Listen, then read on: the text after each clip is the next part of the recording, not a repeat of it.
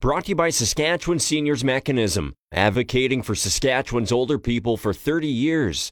SKSeniorsMechanism.ca. Okay, man, let's turn and burn. Are you not entertained? And here The official radio partner of the Saskatchewan Roughriders. This is the Sports Cage on Sports Radio 620 CKRM. Here's your host, Michael Ball. Hello, how the heck are you doing on this Wednesday? First day of the CFL football season, actually. Rider rookie camp kicked off today in Saskatoon, and Murray McCormick from the Regina Leader Post was there and he will kindly join us after 6 o'clock to give us his eyeball test on what he saw. Usually it's just a bunch of walkthroughs and a lot of teaching practices for the rookies, trying to get them up to speed before the vets come in. That's if the vets do come in. We'll find that out here uh, very shortly. Uh, as far as I saw here, as of a few minutes ago, CFL had not given the CFLPA something to look at in terms of an agreement. Now, let me rewind. They may have. We just don't have a report on that yet. We'll see if we can get something from Three Down Nation's John Hodge. Uh, at around 4:30, uh, Gleyber Torres drove in all the New York runs with a go-ahead three-run homer off of Jose Berrios in the fourth inning, and a two-run single, leading the surging Yankees over the Blue Jays 5-3, their 15th win in 17 games. NHL, Pittsburgh at New York, pens up three games to one. Capitals at Florida, series tied at two, as are Dallas and Calgary. They're in Cowtown tonight for game number five. The Edmonton Oilers blew game number five yesterday, and they'll have to keep their season alive without their big time defenseman Darnell Nurse. He is out. He got a one game suspension from the NHL's Department of Player Safety on Wednesday for headbutting Philip Danault of the LA Kings. Yesterday in Moose Jaw, the Warriors at Mosaic Place come up with a shorthanded tally from Calder Anderson. That was the game winning goal. And they had a 16 year old netminder in net making 38 saves. Jackson Unger as Moose Jaw upset the juggernaut Winnipeg Ice three to two to get back in the WHL semifinal series. Uh, two games to one, still in favor of Winnipeg. Game number four tonight over there at Mosaic Place. So we will uh, keep all these storylines going as we roll along. But it is t- time to tell you that our show is brought to you by Spreads.ca. Sign up using the code CKRM and get 15 free spins on the slot machine for a chance to win one million dollars. Um, our text line is powered by Capital Ford Lincoln at the corner of Rochdale and Pasqua, the number one Ford dealership in Saskatchewan. And that's also our local call in line at 936 6262 if you want to phone us and weigh in on anything, all the sports topics of the day. Uh, you could also call long distance 1 767 0620. And my producer, Colson uh, Schultz over there will take your call. Uh, it is, uh, yeah, we'll open up the phones. You can be my co host here. Uh, people say, Balls, you're going to do the roundtable anymore. No. Actually, I had a meeting today with Daniela Ponticelli. She's taking over our pre and post game duties, and she will be um, doing the call in show. Um, and so uh, I'm not doing the roundtable. So I'm actually. Um, uh, going to make this kind of my roundtable. If you'd like to call in, please do so. We can go back and forth on anything you want to talk about. But we want to head out in the Western Pizza Hotline. Dinner time, game time, anytime. A great time to order Western Pizza. Dave Jackson, longtime NHL ref. He's now the rules expert for ESPN. He is now joining us on the Western Pizza Hotline to talk all things refing in the Stanley Cup playoffs. Dave, I think I saw it was 83 playoff games you ref. Do you remember the first one? Oh man, yeah, totally remember the first one. It was actually Boston at Carolina back when Carolina played up in Greensboro, mm. where the new rink was built in Raleigh. And uh, you know, I'd been I'd been in the NHL at that point. I think seven or eight years. It was one referee system when I broke in and uh, when I finally got an opportunity, I think it was in 2000, it was, it was two man system. I thought I was ready. I'd done a whole bunch of standby assignments in the previous years, and I realized how intense playoffs were. And when I hit that ice, and the teams hit the ice, and the horns went off, man, my head was spinning. I realized uh, it's a whole new ball game playoffs. Yeah, you know what? We talk about the intensity being ramped up, and it seems like it's funny. The players are playing for free now. They're not getting a paycheck, but they seem to play harder. It's a faster game. You know, how much more difficult is it to referee in the playoffs than the regular season, Dave?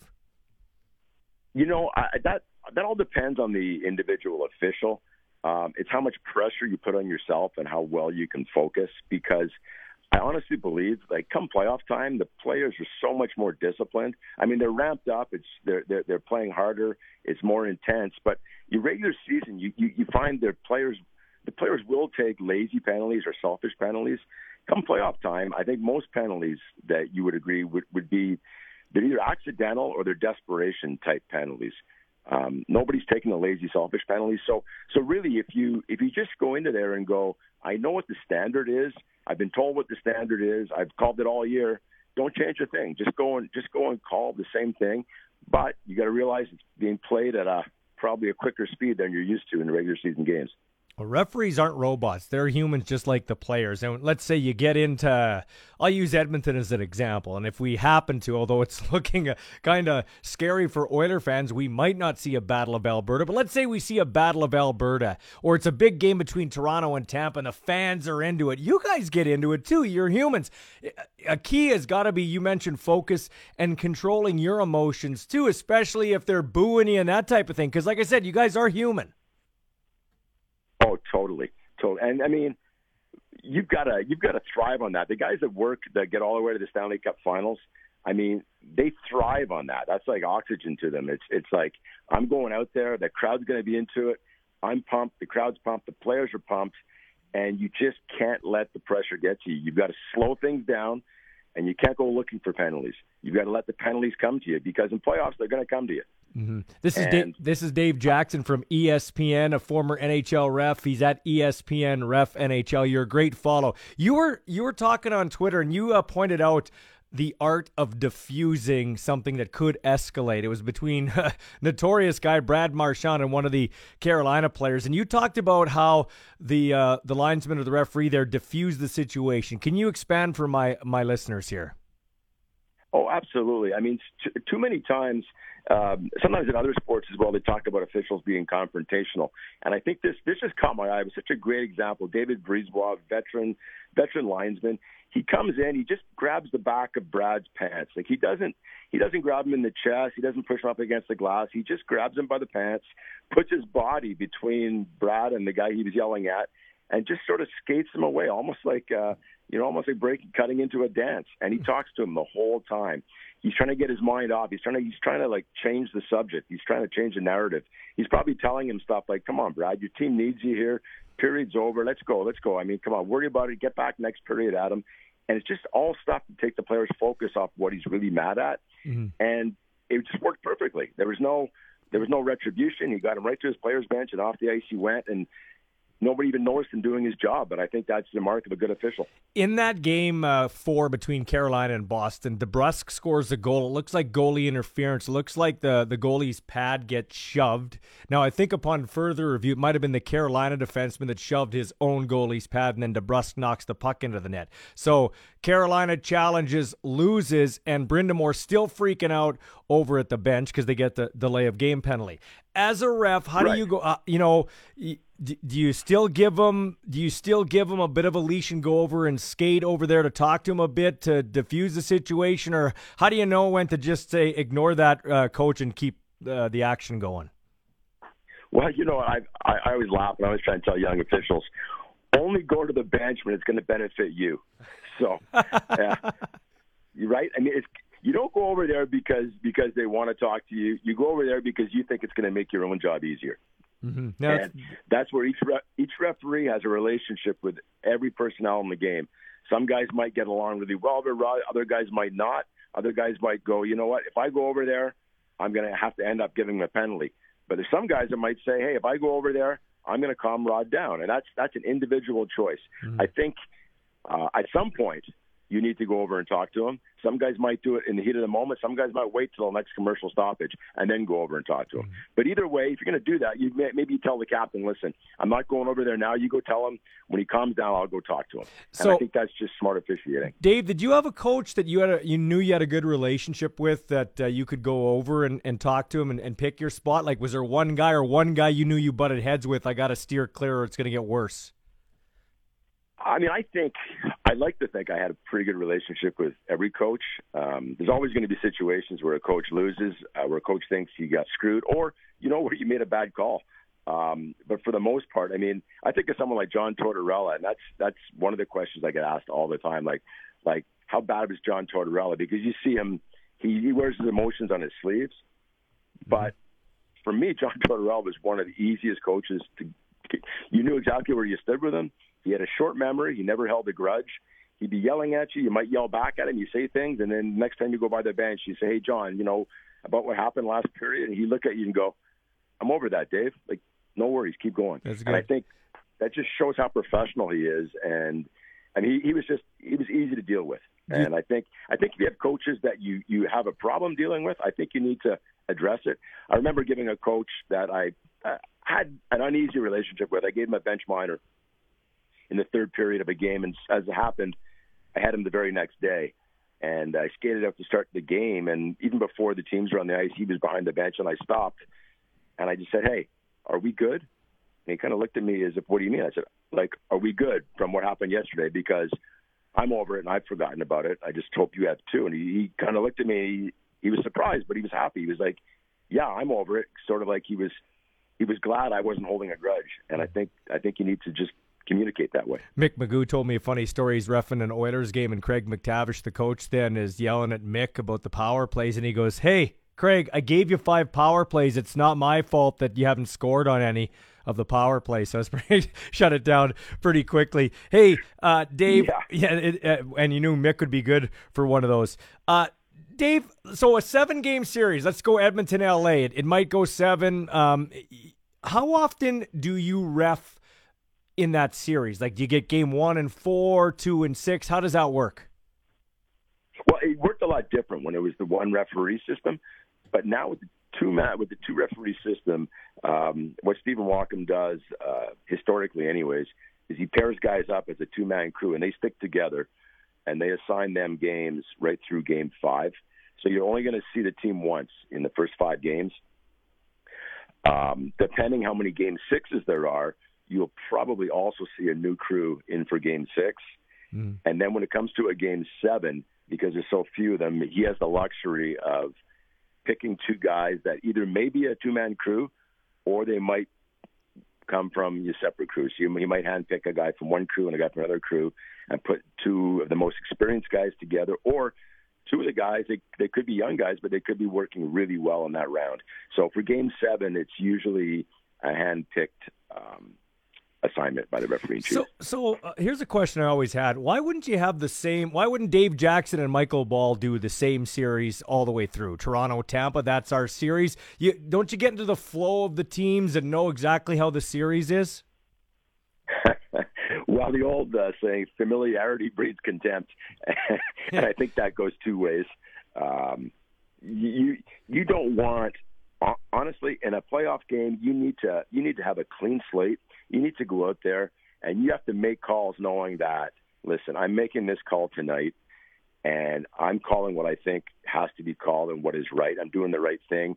You don't want to have to then worry about you've got five more games with these guys. Yeah. You want to go in and just, you know, one at a time, one and done, and move on and let somebody else come in. Mm. And that way, that way, I mean, in fairness to the teams, they have their favorite referees and they have the referees they, they don't like all that much. And if they get assigned the same two referees and happen to be two guys they don't like, it's not fair to them to have them for seven games. Okay, Dave, here's the money shot. This is the big question I wanted to ask you. The the one everybody always says. Okay, it's hilarious. The NHL has one rule book for the regular season and a totally different one for the playoffs. And and even us broadcasters, we watch a game and let's say we'll see um let's say we'll see Carolina get four power plays in the first half of the game, and Boston hasn't got one yet. And then you're saying to yourself, okay, it evens up like marbles generally on the playground. So Boston's due to get one. They're due to get two. It, it'll be even by the end of the game. Carolina better watch out. Can you just talk about the, those situations? Absolutely. I mean, the, the way a hockey game is played, I mean, if if it's a if it's a relatively close hockey game, I mean, you look at the score sheet, the goals end up fairly even, right? So players compete at the same level on both teams. But if you're going to have nights where one team takes six penalties and one team takes one penalty, and if that's all there is, that's all the referees are calling. I mean, that that's drummed through their head, even by the supervisors before the game. They're told not to look for penalties, call what you see, and be done with it. And the thing uh, guys also say that referees put their whistle away come playoffs, and that's just hasn't been the case. I mean, mm-hmm. if anything, we're seeing more penalties per game. And I think we talked about that about you know a couple of weeks ago. We were mm-hmm. going like the referees put their whistle away, and I say no. They apply the standard, and they see a penalty. They know what the standard is, and they know they're going to be supported.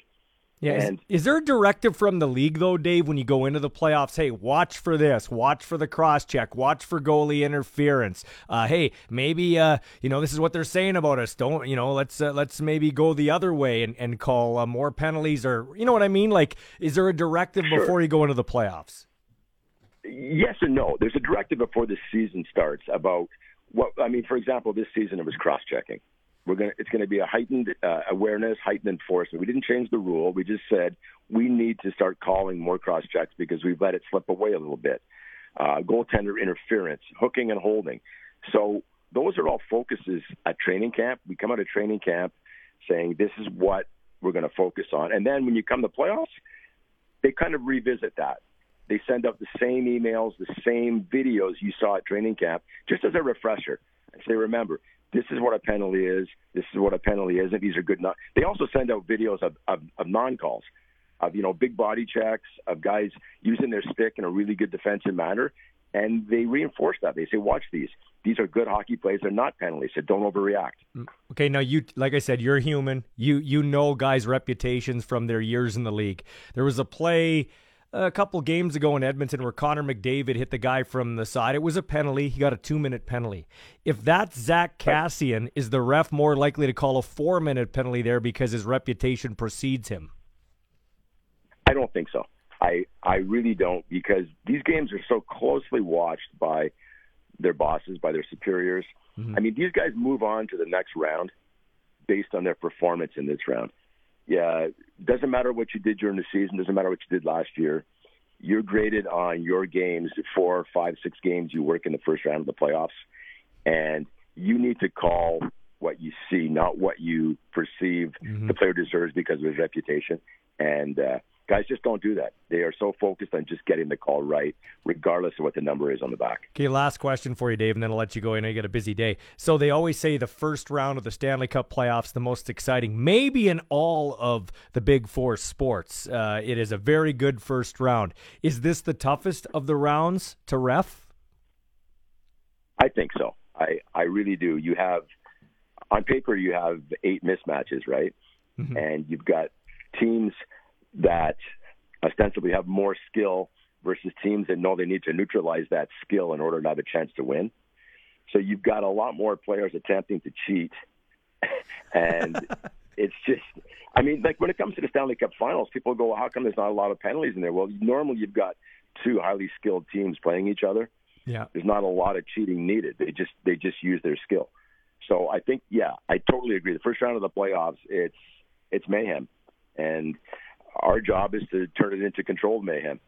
It's a good way to put it. Thanks, Dave, for your time. I appreciate it. Dave Jackson with ESPN, a longtime referee in the National Hockey League. You have yourself a great evening.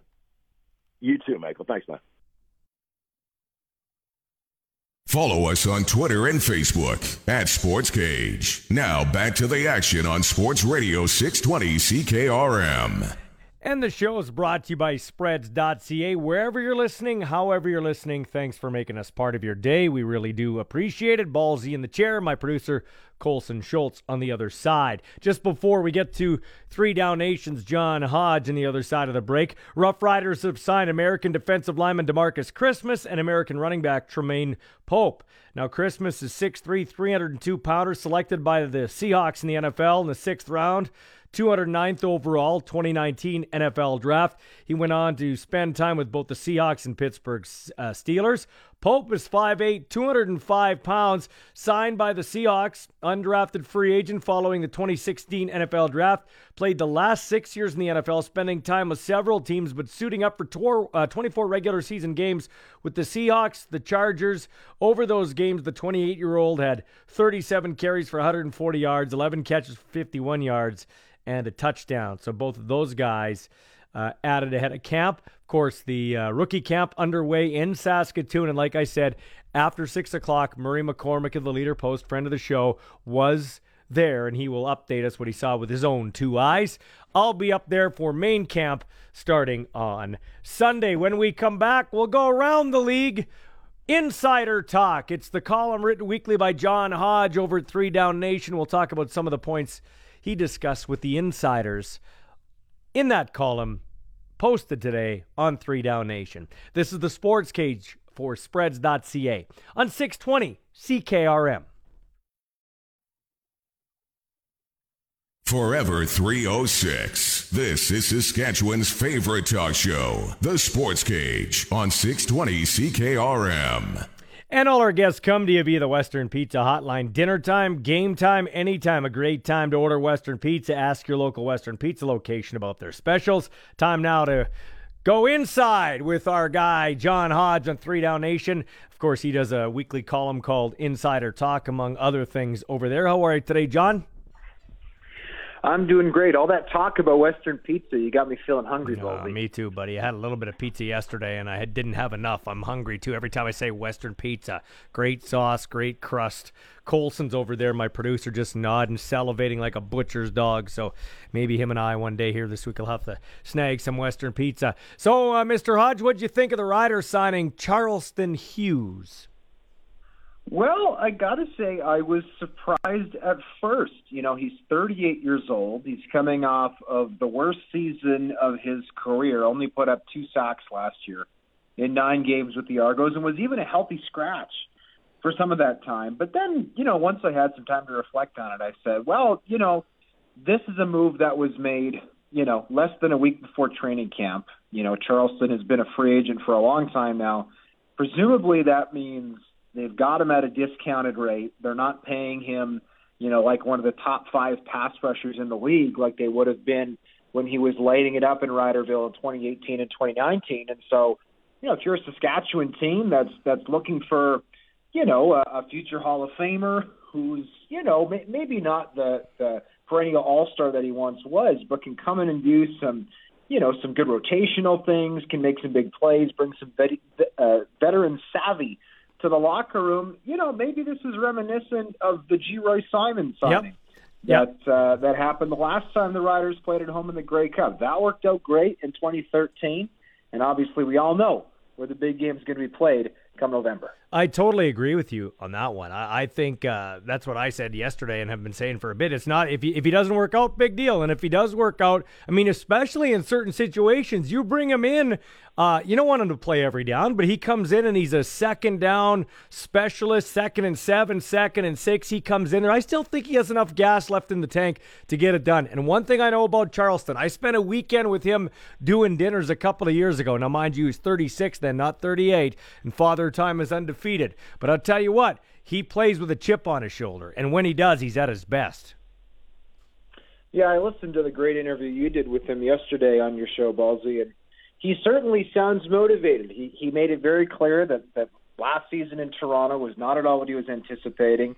I don't think that the Argos always used him on the field from a, a scheme standpoint the way that he anticipated and, and maybe the way that, that he's best suited to, to play. So if if he comes back to Saskatchewan, where obviously he not only knows the city and the team, but he also knows defensive coordinator Jason Shivers, right? He knows exactly how he's going to be utilized. He's got that chip on his shoulder, and it sounds like he's in he's in better shape than he was for 2021 following that long pandemic layoff. So really, this this to me reads as a low risk, high reward move for the Riders. You may as well do it heading into a very important season.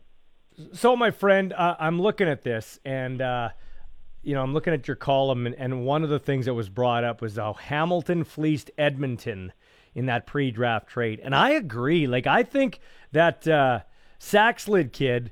Uh, from everything I've been told, he could be a starter and like he's a Swiss Army knife on the offensive line. And the one that really Listen, Grant McDonald's a good athlete and he's a great special teams player. Is that just a case of Chris Jones or not his guy, so he's moving on from them? Because that's kind of the Chris Jones MO. Yeah, I, I think that's probably the best explanation for it. There was one Canadian player in the entire CFL who started at left tackle last season, and that was Kyle Saxelid, uh, who was a second round pick out of UNLV uh, dating back to, I believe it was 2018. Now, he is, I think, going to be penciled in as the starter in Hamilton. That was the sore spot on their offensive line through much of last season. They don't have any veterans at that position at the moment. I think there's a chance we could see the Tabbies actually start five Canadians along the offensive line which would be amazing. They should uh, be like a throwback to 1988, back when every CFL team started five Canadian offensive linemen. But a long time since somebody did that.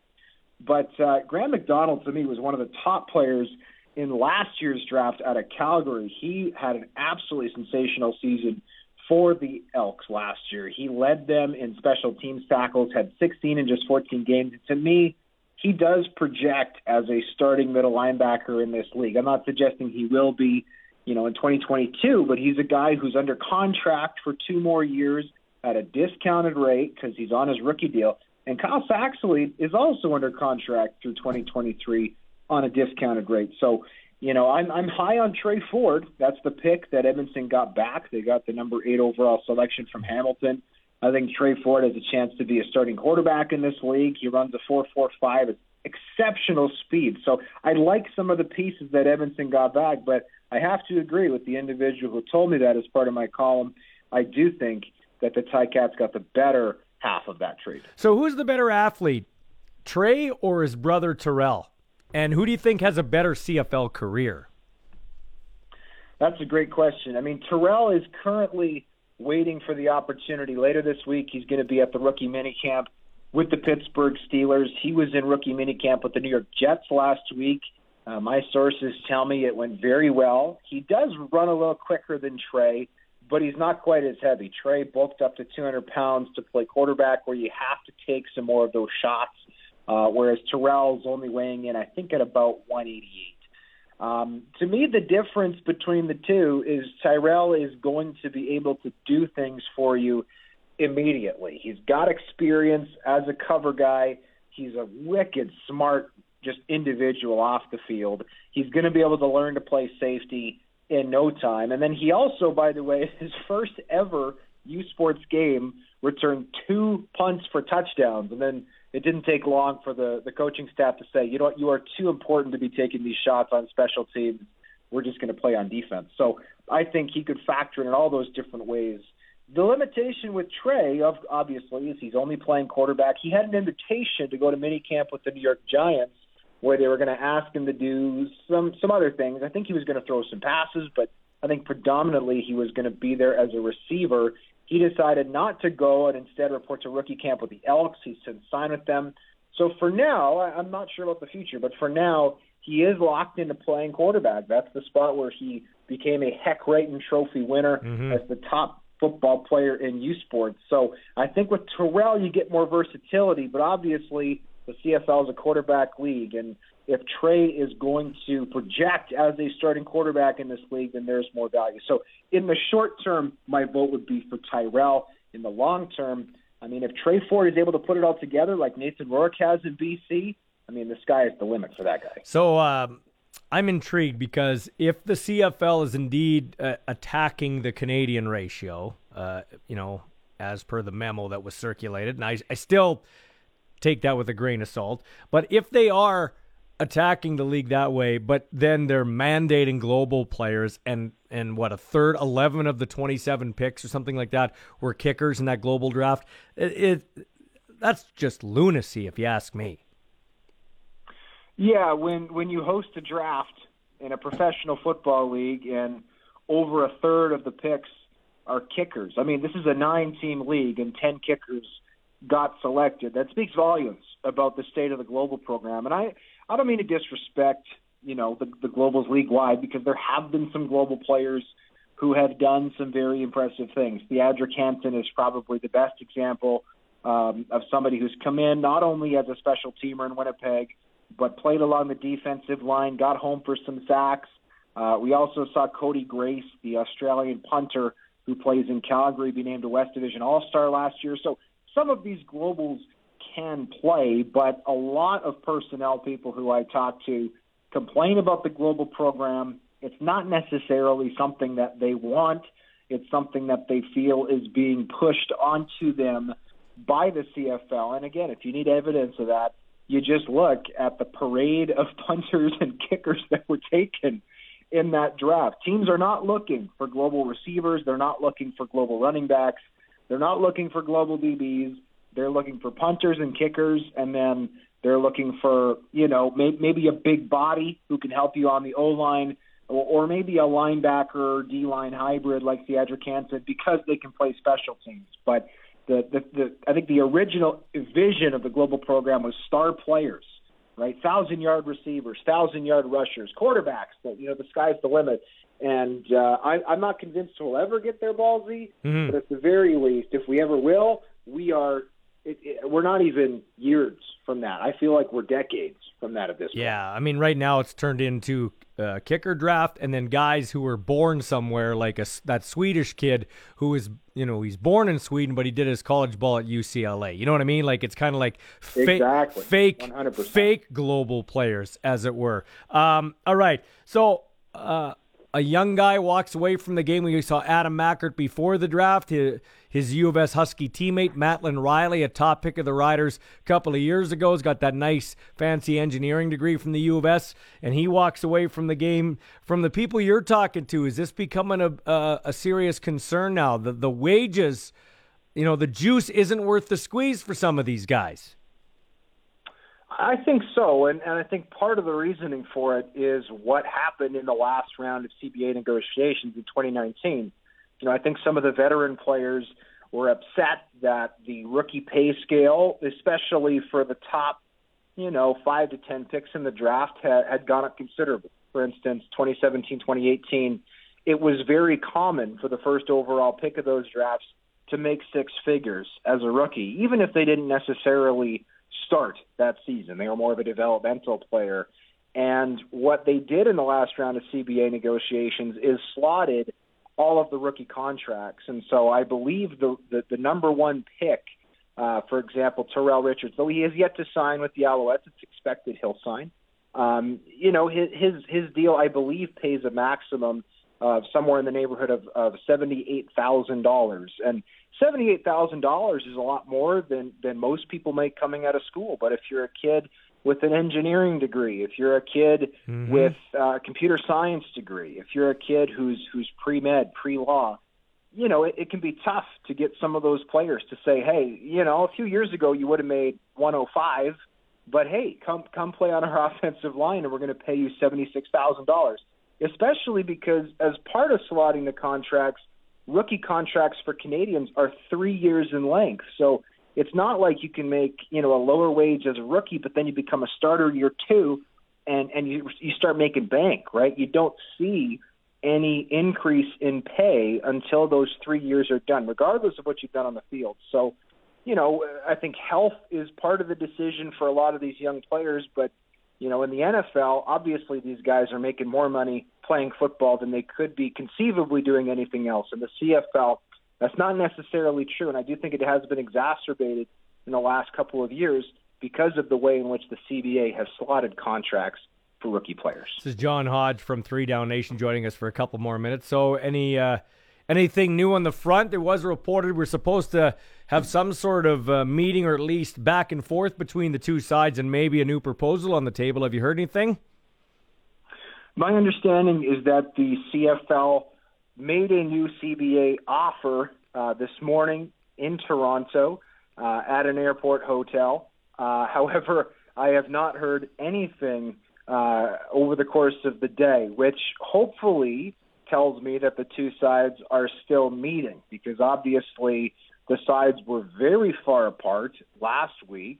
The CFLPA was very unimpressed with the 10 year proposal Yeah. from the league and uh, distributed the reasons why in an internal memo that was since uh, procured by Three Down Nation and posted on the site. So, you know, I, I do still think I, I'm optimistic that a deal will get done. I think it's been more rocky, um, maybe more so than, than people were anticipating, given kind of the tone of early negotiations. But we'll have to see when the two sides uh, break today and the uh, the the subsequent reporting comes out. We'll have to see because at the end of the day, the league and the players both well know they can't they can't realistically miss preseason games or certainly not regular season games. I think if there is any type of delay, we could maybe see training camp be delayed or the start of training camp be delayed by a couple of days. But no, I've yet to hear anything out of today's meetings. And again, I, I'm encouraged by that because hopefully that means that the meetings are still ongoing Yeah. and there's serious progress being made towards the deal. I mean, let's be honest. Okay, so let's ask this question: If if there is a side that has more leverage, is it the players or is it the owners? I mean, the owners probably because they got deeper pockets, but really they need each other. Let's be honest. They really do, and and I mean, I, I think that the the COVID pandemic, right, where the players were forced to work off field jobs, right, go into the workforce just like people like you and me, Baldy, um, who are not uh, elite level professional athletes. Yeah. You know, I, I think a lot of players, you know, realized, okay, I, I do have other skills. There are other things that I can do, and of course, you know, as much as the owners lost out on wages and revenue during the pandemic, players also agreed to a COVID uh, pandemic shortened season in 2021, where they also had to renegotiate their deals. I don't think a single veteran in the CFL, um, for instance, going into 2021, did not re- negotiate or renegotiate their deals. A lot of them were forced to accept less, and so I think there's a strong appetite from both sides to to try to recoup some of those those those lost wages. So with any negotiation, I think ultimately the leverage does fall with the business owner, in this case the CFL's board of governors.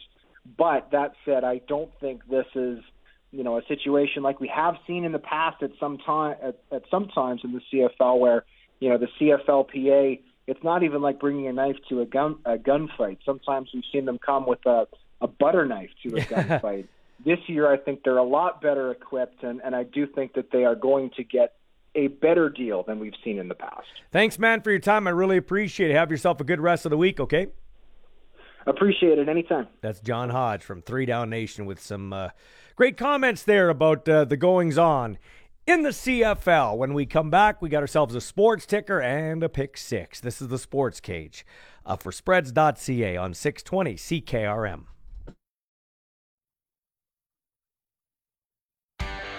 It's time to step into the radio octagon. You're tuned to the Sports Cage on Saskatchewan Sports Radio, 620 CKRM. And welcome inside the Sports Cage. Michael Ball, happy to be your host.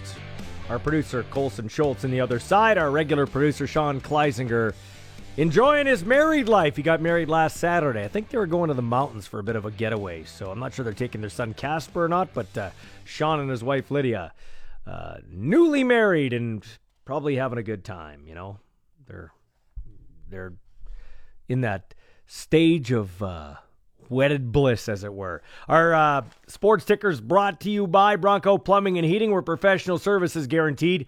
They'll treat you right. 781 2090. Jays lose 5 3 in the Bronx to the Yankees, who have won 15 of their past 17 games. NHL tonight, three games. Pittsburgh at the Rangers. Pens up three games to one, scoring seven goals in each of the last two games, chasing the outstanding Vezina leading candidate Igor Shesterkin in net for the Rangers. Got a little cocky against the Penguins on a couple of occasions this year, and they stuck it to him. Capitals at Florida, that series tied at two apiece. Dallas at Calgary, that series tied at two apiece. The Oilers, who soiled the sheets yesterday on home ice against the LA Kings, will be without defenseman Darnell Nurse for their must win game six on Thursday. Nurse got a one game suspension from the NHL's Department of Player Safety on Wednesday for headbutting Philip Danault of the LA Kings. Winnipeg Ice at Moose Jaw Warriors. Warriors threw a counterpunch in their series with the Ice. They had been outscored 13 1 in two games, down two games to none. Come home and win 3 2. Calder Anderson scored the game winning goal. 16 year old goalie Jackson Unger was the star of the game for the Warriors, made 38 saves to earn the first star.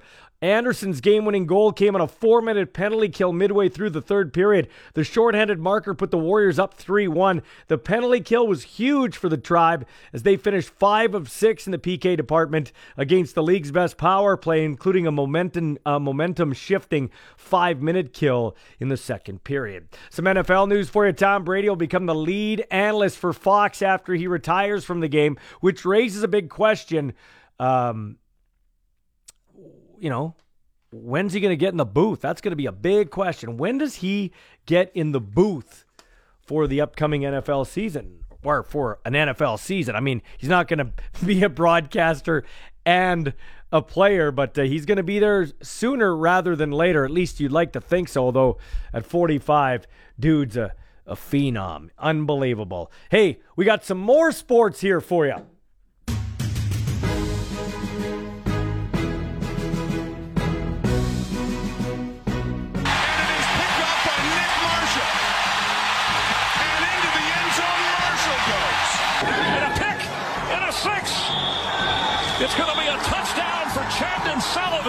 It's Sorensen to the house. A pick six. And we start the pick six with our sports cage clutch performance. Los Angeles Angels pitcher Reid Detmers threw a no hitter last night in front of their hometown fans in Anaheim. Here's how the final play of the game sounded. Ground ball. Velazquez throws across. He Fantastic. Yes. Wow. It was his first, and he becomes the youngest Angel ever to throw a no no. Detmers is just 22. By the way, the Angels routed Tampa 12 to nothing. Number two in the pick six. Will the Edmonton Oilers really lose another first round series they're expected to win? Now, the Oilers have two of the best players in the world on their team, but it takes talent grit, and heart to win a championship. The Oilers are talented, but so far, that's it. We're going to find out a lot about McDavid, Draisaitl, Nuge, Kane, and the rest of them tomorrow night in Los Angeles. Edmonton is yet to play a full game. In fact, in the last six plus periods of hockey, they've showed up for about 18 minutes total. Head coach Jay Woodcroft needs to remind them it's a 7 p.m. start in La La Land tomorrow night. If the Oilers lose this series, that city will melt to the ground. My heart tells me there will be a game seven, but I have playoff PTSD with this Edmonton Oilers team. Number three on the pick six. Longtime NHL forward Patrick Marleau has announced his retirement after a 23 year career. The 42 year old played in 1,779 NHL games, the most of anyone in NHL history. Marleau set the record on April 20th, 2021, when he played in his 1,768th game, surpassing the previous record holder, Gordie Howe. Marleau won two Olympic gold medals with Team Canada in 2010 and 2014. He also won a World Championship with Canada in 2003 and a World Cup Championship in 2004. He retires with 566 goals, 631 assists for 1,197 career points. He hit the 40 goal plateau once during the 2009 2010 season with the Sharks and hit his single season high in points 86th during the 2005 2006 campaign, also with the Sharks. Pretty good totals but obviously mostly based on longevity. I don't know that he'll get into the Hall of Fame, but really it comes down to two players as to who the most popular Shark is ever Marleau or Big Jumbo Joe Thornton. Marleau will forever hold a place in the hearts of the fans for his longevity within the organization and for the way he constantly conducted himself with class. The Aneroid Saskatchewan product helped what was still a new franchise when he was drafted in 1997, becoming entrenched within the community, as the Sharks were and still that city's only Big Four professional sports team. Now, while the Sharks never won a Stanley Cup with Patrick, it's likely his number 12 will soon become the first sweater ever retired by the team. Number four on the pick six. As you heard here on the sports cage yesterday, Charleston Hughes is back with the Rough Riders. At 38, he returns to the Roughies for his 14th season after spending the 2021 campaign with the Argonauts. He played nine games with the Argos last season, registering 19 total tackles and two sacks. He previously played, of course, with the Riders, where he won the sack title both years and was named the CFL All Star. He made 85 defensive tackles and had 31 sacks in his two years with the Green and White. Here's a guy that knows Jason Shivers' defense, brings a championship veteran savvy to this team, and if he's used as a second down pass rushing specialist, can still be a menace for your Rough Riders. Remember in 2013, Rider fans, the team added a 38 year old leader in Geroy Simon, and that worked out pretty well when it came to the Grey Cup game, scoring his only two Grey Cup touchdowns of his career. Of course, rookie camps are underway in the CFL as we await a new proposal from the league to the CFL's Players Association.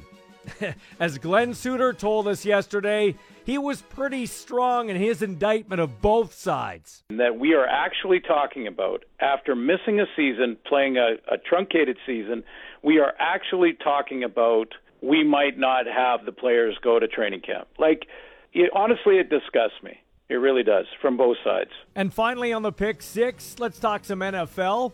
Tom Brady will become the lead analyst for Fox after he retires, which raises a question Will football still exist in the year 2092?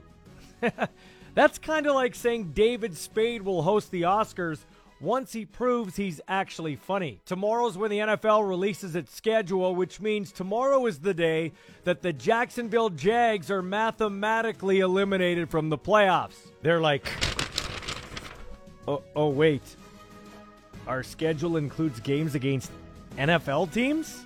We're done.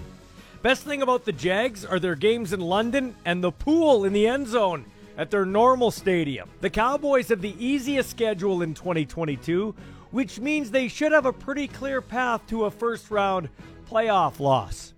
The mayor of Dallas thinks the city should have not one but two NFL teams. He'd actually settle, though, for one that can win a playoff game. And that is the pick six.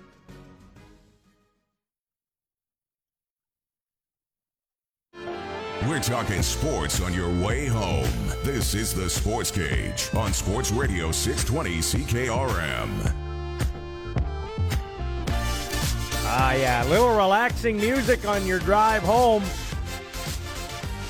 And this show on this Wednesday, as it is every Wednesday, brought to you by our friends at spreads.ca. Sign up using the code CKRM and get 15 free spins on the slot machine for a chance to win $1 million. Our text line 936 6262, powered by Capital Ford Lincoln. Saskatchewan's number one Ford dealership located on the corner of Rochdale and Pasqua. And all our guests come to you via the Western Pizza Hotline.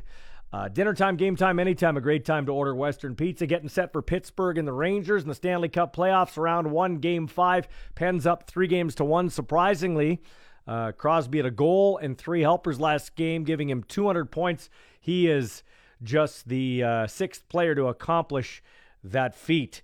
Uh, later tonight, Calgary and Dallas, and also today it's Washington against uh, Florida. That series tied at two apiece. Dallas, Calgary tied at two apiece. And in case you missed it, the Oilers will try to stay alive tomorrow in LA without Darnell Nurse. He's out a game for a nice little headbutt there on Philip Danault. Uh, time to head out in the Western Pizza Hotline and uh, speak with our guy, John Ryan. Our Kicking It with John Ryan segment heard here and on our pregame show throughout the year, which is coming up fast. Hey, I forgot. I know you like hockey. Do you have a favorite hockey team? Uh, I do like hockey. I don't. I don't watch as much as I'd like, but uh, Toronto Maple Leafs are my. Ah, my they're your team. So I tell you what, that that was a gut. They've lost five straight first round playoff series, and I thought for sure when they got down two nothing against the Lightning yesterday, the two time defending champs, I thought that's lights out. They're done. Same old Leafs. So. Uh, good on them as they really it was a gut check that that was a, a big time win for them i think yeah no it's awesome yeah as you said it's been it feels like it's been forever since uh they've had success in the playoffs. This is uh this is pretty cool pretty exciting for for us elite fans. Yeah you know we always hear that you got to learn how to win. You got to you got to t- take a lot of losses before you can win I feel like it's time though for like the Edmonton Oilers with the best player on the planet, and then Leon Draisaitl, who obviously is hurt and a little sick. I think not making excuses, but he's right there as one of the top players in the league, along with Auston Matthews. So you got two of the top three players in the entire world in your team. My goodness gracious, they got to beat the LA Kings. Come on. You just, you, as I said, you just gotta find a way. You know, when you're the, you got two of the best players in the world, you gotta sometimes gotta put the team on your back in the playoffs and be like, you guys follow me. You know, yeah. I'm going to take us to the promised land, and you just gotta, uh, you just gotta, you gotta win. You just gotta find, have to find a way because that's uh, a lot of talent to be wasting. No, I know that's a USC town, it's a Laker town, it's a Dodger town. How do the Kings play in that town? Uh, you know, you, you don't hear much about the Kings. Uh, it's very rarely you hear everything about them, but you know, at the same time, it's such a big area. You know, with uh, 10 million people in the county, that they still they still draw well because you know you only need 17 or 18,000 of those 10 million to uh, to draw well. But it's not a not a ton of talk about them. It's it's really a Dodger a Dodger Laker town for the most part. Yeah, and the Lakers are terrible. Jeanie Buss said today she's not happy with the Lakers, but that's her own doing. She they they let LeBron run that team and he does that with a lot of teams. He he tinkers with it. They might have a good couple of years, and then generally every team that he tinkers with goes in the pooper. If you know what I mean. Yeah, well, it's crazy. It's the only sport really like that, where you can just have one guy, you know, decide where he's going to sign, and then call up three or four of his friends, or sometimes two of his friends, and just go win a world mm-hmm. championship. It's it, it's almost I don't want to say it's that easy, but it's just you know that's the way basketball is. When you really only need you know six or seven players, uh, and you know two or three kind of control the game. It's uh, you know, it's kind of been going on since he did that with uh, Miami back however many years ago. And uh, I kind of like the old days, like Michael Jordan and you know the Isiah Thomas days, where they had their had their team, they they built them up from the draft, and you know they just didn't uh, call a couple buddies to come over and win win one with them. Back to hockey for a second. Just talking, we talked about LeBron, we've talked about McDavid. How about Sidney Crosby, man? This guy, he just, he's a workhorse. He's a leader. He's a, a, there's not enough adjectives to use for this guy. He had one goal and three assists the other night, and uh, he's one of those guys. He's kind of like a Jordan. That that Rangers goalie was uh, mocking the Penguins at the end of the regular season, waving goodbye to them when he got a shutout, and they put up 14 goals in two games. Uh, Crosby does play the chip on his shoulder. Yeah, I love Sidney Crosby. I've loved him since he uh since he came out however many years ago now. I felt like he was so young when he came out, now he's the old man. Um, but yeah, I, I always love watching him. I was I was a big fan. It'll be interesting to see how he goes down in history, like in terms of he came out at the same time as Ovechkin, right? So who, who goes down as a better player, him or Ovechkin? You think? Yeah, see, I think Ovechkin came out a year before him, so he's a year older than Crosby. I think Ovechkin came out in the 2004 draft, and he came out in the 2005 draft. Mm-hmm. Uh, I think Crosby did.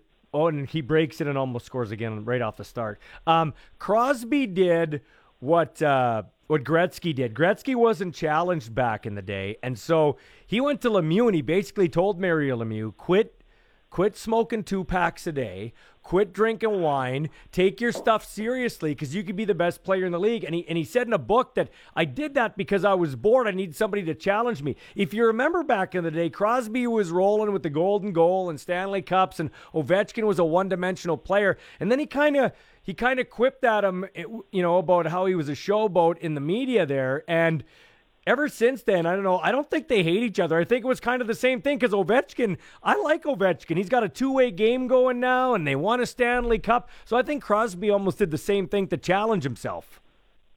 Yeah, no, I might, I agree with that. I think that's a pretty. I'm a big fan of Ovechkin too. For uh, for as far as the Europeans go, uh, I'm a fan of his. But uh, yeah, I think I think he's a colorful character. I think he's good for the game too. So I think it's it's been pretty fun to watch over all these years. Kind of those two guys go back and forth. Yeah, absolutely. Okay, so um, you know, as we uh, as we get ready for the CFL, and before I get to that, I wanted to talk a little uh, baseball and National Football League for you. I actually wouldn't mind having you for two segments, John, if I can have you, and I'll uh, talk No CFL problem. on the back half. Let's talk baseball for a second. Now, this guy isn't. Uh, He's not underrated, but he kind of is underrated. You know who's having a I and I picked this guy at the start of the year before one pitch was thrown. I said the National League MVP this year would be Manny Machado, and he is he's he's hitting the stuffing off the baseball with Tatis out. Like he he's in San Diego. If he was in New York with the Yankees or the Mets, a lot of people would be talking about this dude. Yeah, yeah, I know. Uh, I know what it's like playing on the West Coast, and not a lot of people talk about you unless you're playing in LA. So San Diego's a little bit like Seattle uh, it was back when we played on the Seahawks, but no one really talked about it. But he's having, I think he's batting like 368 or something like that. He's probably, you know, the best player in the world through uh, 30 games. Uh, he's, uh, I mean, he'd be the pick right now, in my opinion, for the National League MVP. But uh, I know you're you're a little bit of a homer with your your Yeah. San Diego fan, but uh, I'm uh, I'm I'm I'm all in on Machado this year for sure. So we talk about your favorite teams. The reason I like the Padres is because of Tony Gwynn. The guy could hit anything. Like the year, the year that the the the lockout year when they the, the strike year of '95, I believe, or '94, '95, he was hitting like. 400. He had over four, uh, over a 400 average. Probably would have been the first guy since Ted Williams. Uh, but that's why I really like the Padres for no other reason than that, and then just kind of followed them along. Was there a guy that got you liking a certain team, like the Blue Jays, or like the Leafs, or like you know uh, the Riders? Well, for me, for you know, obviously growing up in Regina, I'm a big Rider fan, and for baseball, growing up in Canada, Toronto. Uh, but for football wise, I loved watching Deion Sanders. I, I thought he was just electric. I thought he had, uh, you know, the two way athlete thing going, and that's why I followed the Atlanta Falcons uh, growing up. Uh, which is, you know, you never realize how people pick their team from a place like Saskatchewan. But Yeah. I followed the, the Falcons because I love Deion Sanders. No, absolutely. That's and, and that's kind of why I like the San Diego Chargers. I still call them that, by the way. We only got one game a week up here, one NFL game a week. Imagine that. And the very first game I watched was the that 82 playoff uh, divisional round game where Kellen Winslow, the tight end, had the all-world game, and it was so hot and humid. He played special teams too and blocked a field goal, and they had to lug him off the field at the end. They won the game and went to the AFC Championship game against uh, Cincinnati in the Freezer Bowl the next uh, week. But they threw the ball like a CFL team. So I'm like, okay, Dan Fouts, Eric Coryell, they're firing it all over the field. I'm going to cheer for the Chargers. Same reason I like Dan Marino. That's kind of why I started to like those two teams. Yeah, that's that's great. I I actually played with uh, Kellen Winslow Jr., his son, and uh, haven't had a chance to visit him in prison yet. But uh, yeah, I mean, it, it's funny how you, how you pick your teams. And I love the I love the way uh, you know. I remember as a kid, we used to get the uh, Detroit feed, so we'd get the uh, Detroit football games. But you know, you'd get one or two a week. And I always remember coming home on Thanksgiving and that one, you know, instead of the Flintstones, there'd be a Detroit Lions playing at uh, you know 11:30 or 12 o'clock in the morning. It was always always funny. So, so uh, here's here's a little sidebar. Uh, remember, family show. But Kellen Winslow Jr. Did you did you have any sense he was that messed up when you talked to him when he was your teammate? No, no. I thought I thought he was at the time. I thought he was a, a normal guy. Uh, it, it, I mean, I don't want to talk too much about it, but if you Yeah. want to Google it, he's Yeah. uh, he's far from a normal guy. He's about as weird as they possibly get. So, Yeah. uh, you know, if you're if he's around your grandma, keep her keep her away. Ab- absolutely. Hey, speaking of the NFL, I've never really asked you this in this forum. Can you give me a good give me a good Russell Wilson story? You have a good Russell because he's now uh, hailed as the savior in Denver. They've jumped up in the odds to win the Super Bowl, and rightfully so. Give me a good Russell Wilson story that we maybe don't know. I I uh, I don't have that many Russell Wilson stories. He, didn't give you very many opportunities. He was so upbeat, and you know he was uh, kind of that always that uh, that that team guy. Uh, my two favorite stories about him, I can't I can't tell on this on the air. Oh, okay. Uh, I think I think I've probably told you one of them before. I got I got a second one. It's a great one that I can uh, tell you, or if anyone wants to come up and ask me about it. yeah. But uh, most of my stories about him are, are just being about the you know just the the team leader, all the all the guy that you think he's going to be, and he's just kind of uh, nonstop, relentless uh, competitor. But uh, I wish I had a better story that I could tell on the air because I have about three really good ones. But How about they're not uh, not for this. How about your buddy Marshawn Lynch uh, riding the Zamboni there at uh, with the Seattle Kraken, and he was he visited the Argos too recently. Yeah, I, I, I love Marshawn. I'm, I'm really glad that people are starting to see his personality over the last, uh, you know, kind of since he retired. Because, you know, when he when I played with him all those years, he wouldn't talk to the media. I thought he was very misunderstood by uh, a lot of fans at the time. Uh, people would often come up to me and be like, "Oh, that guy's such a such a a hole or whatever," and I was like, "He's actually not. You know, he's actually not at all. He's one of the best teammates I've ever had, and uh, I still say that to this day." So I'm really glad that people are seeing his personality now, doing th- doing things like doing donuts on a NHL Zamboni or uh, all the other all the other uh, antics he pulls are pretty fun to watch.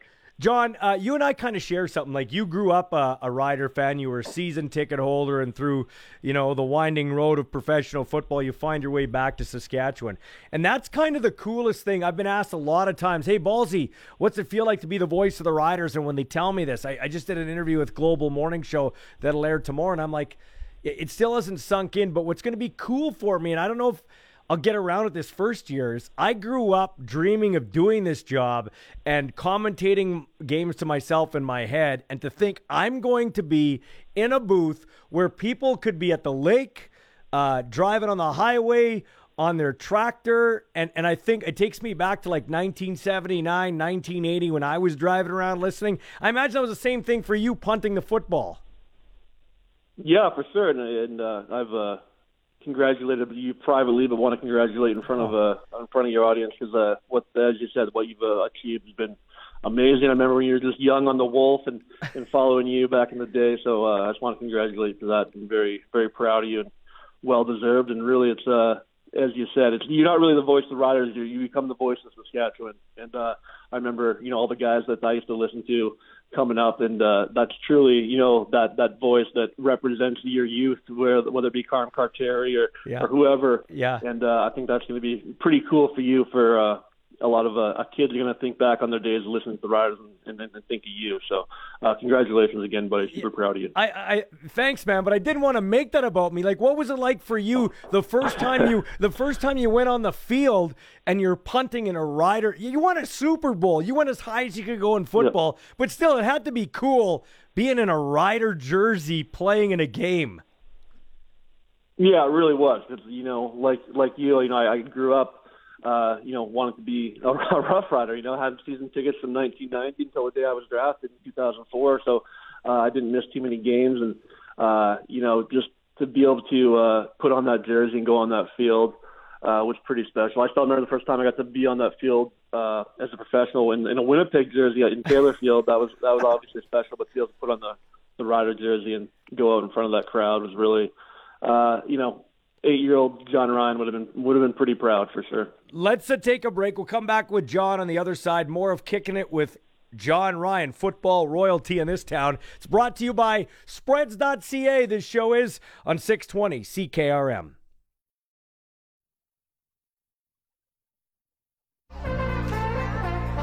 The Kings of Saskatchewan Sports Talk.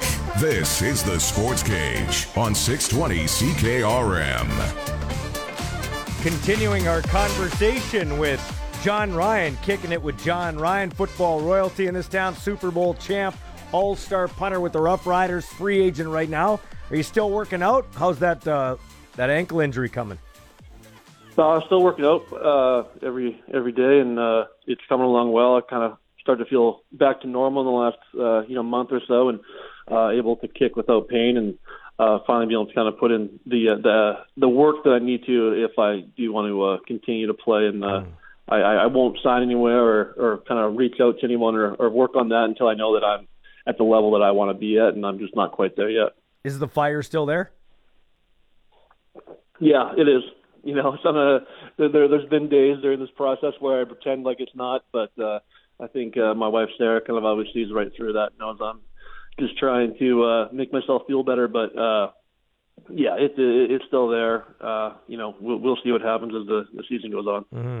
John Ryan joining us here on the Western Pizza Hotline. What do you think of the Rough Rider signing Charleston Hughes and bringing the Sackmaster back into the fold? Do you think he's he told us yesterday he believes he isn't a true 38 year old. He does have a lot left in the tank. How do you feel former teammate of his. Yeah, I just I just uh, I just saw that today, and I was uh, I was happy for him. He was a, he was a great teammate, a great uh, a great guy to be around, and uh, you know he had a great season back in in 19. Um, you know, I think I think he still I think he still has it. So um, I, I was very glad that he uh, he was signed. I think he'll bring a really great you know veteran leadership to that locker room. Yeah, I mean, if you, I said earlier in the show, if you used him as a situational pass rusher, uh, you know, second down specialist, uh, second and six, second and seven, he can still get to the quarterback and make a difference. I don't think he's an every down guy, but in certain situations, for sure. No, for for sure. I think he still he still got it. Uh, I just I don't think he's going to be an everyday or every uh, down guy.